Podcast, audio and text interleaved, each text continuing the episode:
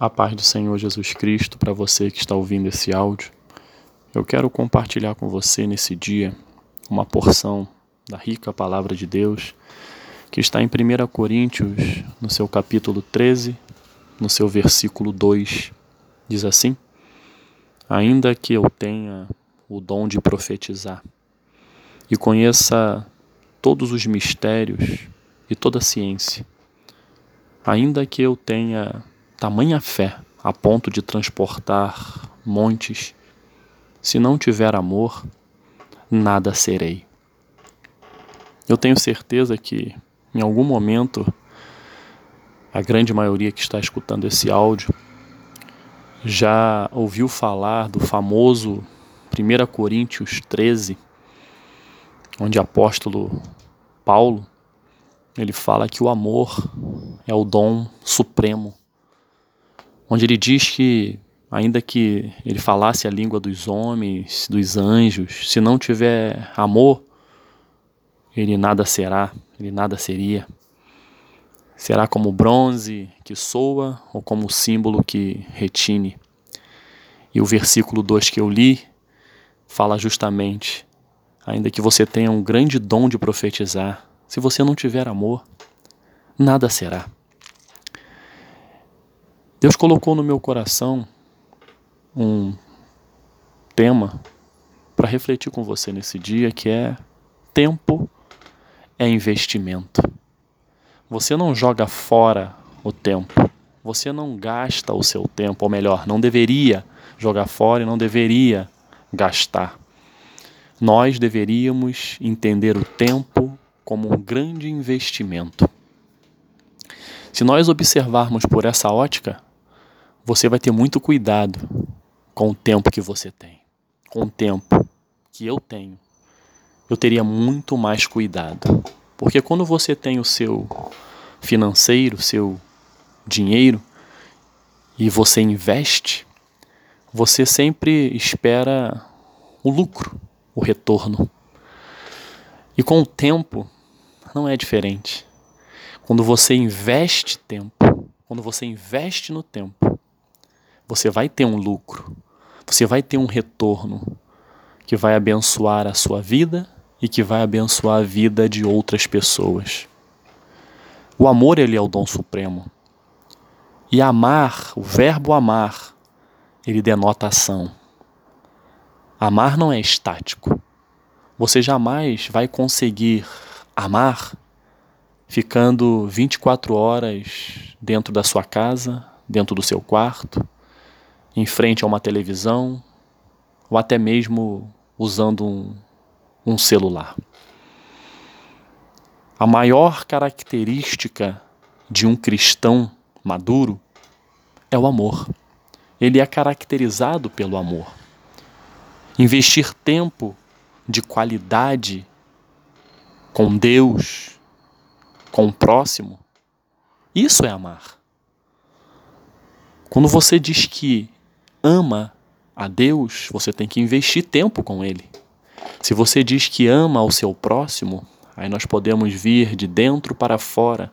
Seu filho, sua esposa, seus pais, seus irmãos na fé, seus amigos. Se você diz que ama, você tem que investir tempo. Como eu vou amar o meu filho se eu não invisto tempo com Ele. Não podemos amar só de palavras, e o Senhor nos exorta sobre isso.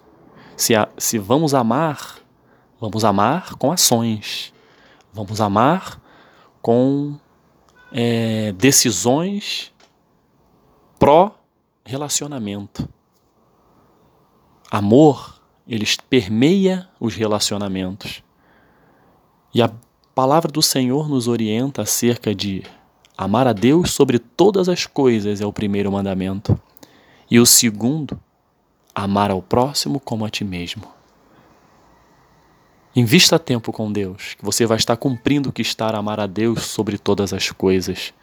Quando você investe tempo com Deus, você vai orar, você vai buscar a presença dEle, você vai meditar na Sua palavra, você vai adorá-lo, você vai é, glorificá-lo, você vai louvá-lo, Você vai colocar Deus em primeiro lugar na sua vida. Como eu posso mostrar que amo a Deus? É me aproximando dele. E, e, e a expressão maior de amor no relacionamento Deus e homem chama-se Jesus Cristo. Quando você realmente reconhece que Jesus Cristo é o Senhor da sua vida, se entregou por você, quando eu reconheço que ele se entregou por mim, eu já começo num relacionamento profundo com Deus de amor. Porque Deus me amou primeiro. Não sou eu que estou amando a Deus. Deus me amou primeiro quando deu seu filho para morrer em meu lugar. A partir daí foi estabelecido um relacionamento. E relacionamento tem que ter intensidade, relacionamento tem que ter maturidade. E hoje o Senhor nos ensina a termos esta maturidade, este amor a Deus sobre todas as coisas, é reconhecermos Deus em nossa vida, é não nos apegarmos às coisas materiais, é não nos deixarmos valer da nossa condição social, da nossa condição profissional, é entender que tudo vem de Deus e tudo é para a honra e glória dele e para abençoar nossas vidas e de outros. É quando entendemos que a verdadeira adoração é quando reconhecemos Jesus Cristo em nossas vidas, que foi o plano perfeito que Deus planejou para nós. Como é que está o meu relacionamento com Deus? Como é que está a minha intimidade com Ele? Tenho que investir tempo nisso. E não estou falando, não estou mensurando a quantidade de horas, minutos ou segundos. O que eu quero dizer é: nós temos que procurar tempos de qualidade com Deus. Investir tempo com Deus é, é algo que vai fazer com que a nossa vida seja cada vez mais abençoada e sirva para abençoar outras pessoas. Deus é um Deus de relacionamento. Deus quer se relacionar com seus filhos. Deus quer se aproximar de nós. Nós é que às vezes ficamos tão preocupados com o nosso dia a dia, nossos afazeres. Eu tenho que fazer isso, tenho que fazer aquilo. E ficamos tão assoberbados que às vezes nos esquecemos desse relacionamento principal. Não estou pedindo para que você seja religioso, para que você fique repetindo frases prontas. Não, é que você tenha no seu coração a gratidão, você tenha a fé, você tenha o amor para com Deus por meio do tempo que você terá de qualidade diante dele. O segundo é o amor ao próximo. Será que nós temos realmente amado o nosso próximo? Será que nós temos investido tempo para amar os nossos filhos, relacionamento com eles. Os nossos filhos, eles é, não querem ganhar somente presentes, bens materiais. O que cada filho espera do seu pai é o maior dos presentes, que é o tempo.